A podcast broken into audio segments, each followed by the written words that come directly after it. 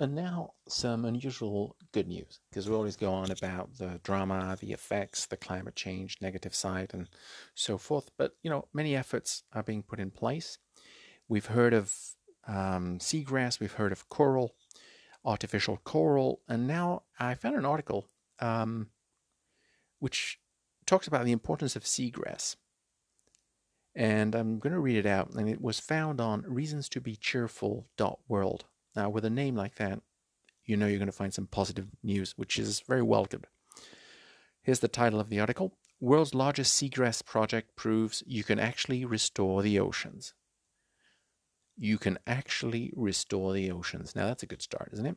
So, a game changing 20 year effort suggests that even severely depleted marine ecosystems can be brought back to life. And this article was by Laura Paddison. It came out earlier July this year.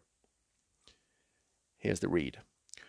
When Karen McGlathery used to swim in the coastal bays off Virginia's eastern shore, the water would quickly turn cloudy and brown as sediment swirled around her.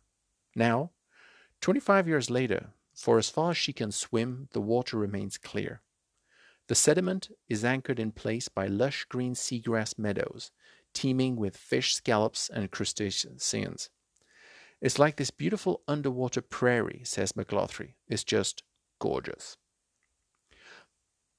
McGlathery, an environmental sciences professor at the University of Virginia, is part of a team running the largest seagrass restoration project in the world in these coastal bays, and one of the most successful.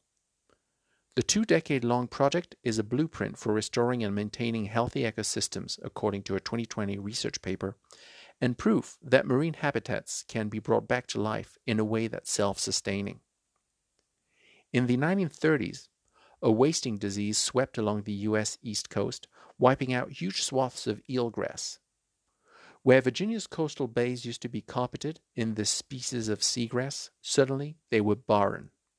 Everyone thought that eelgrass could never ever get back, says Robert Orth, who was a marine biologist at the Virginia Institute of Marine Sciences until his retirement this year.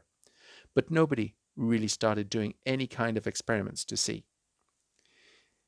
That changed in the late 1990s with the discovery of some small patches of seagrass in the bay, the existence of which proved that conditions could once again support the plant.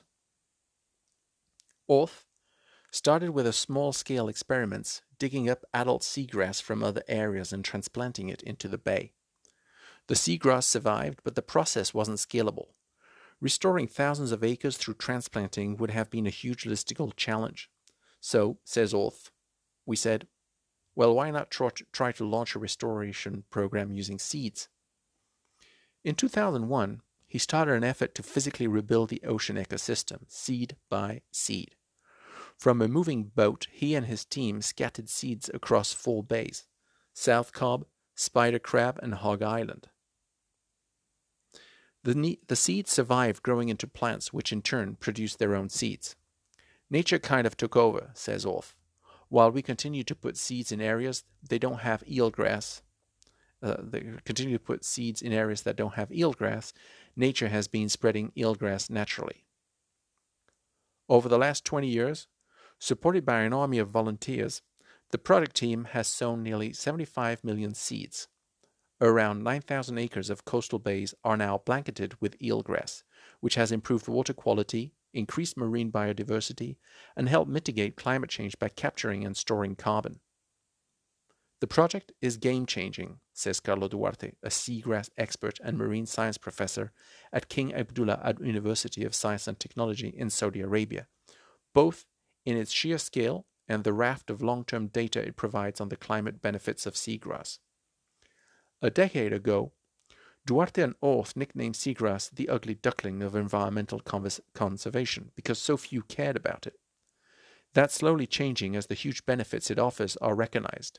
Despite covering less, covering less than 0.2% of the ocean, it is responsible for about 10% of the ocean's ability to store carbon. It provides a vital habitat for marine life, boosts commercial fishing, helps purify water, protects coastlines, and even traps and stores microplastics. But seagrass is also one of the most at risk ecosystems threatened by coastal development, nutrient runoff from agriculture, and stormwater, and rising ocean temperatures. I like to say these grasses are sort of the canary in the coal mine, says Jill Bieri, the Virginia Coast Reserve Program Director at the Nature Conservancy, who has been involved in the restoration for the past seven years. They will thrive if the water quality is good and die off if it's not. It's a lesson for other coastal regions, says Chris Patrick, the VIMS professor who has taken over the project since Orth's retirement. If you can fix the water quality issues, you can restore the grouse very quickly within a few decades. Restoration projects around the world are looking to Virginia for lessons. Richard Unsworth, Associate Professor of Biosciences at Swansea University, is leading the UK's biggest seagrass restoration project in the waters of Dale Bay in Pembrokeshire, Wales. We've been using their science as a yardstick, he says. So far, he and his team have planted more than a million seeds, but his ambitions are bolder. We want to apply the techniques that they're using in Virginia to rejuvenate the coastal seas of the UK at a similar scale, if not bigger. Back in Virginia's bays, the next phase of the project is to see if they can convert the carbon stored in the seagrass meadows into carbon credits to raise money for further restoration.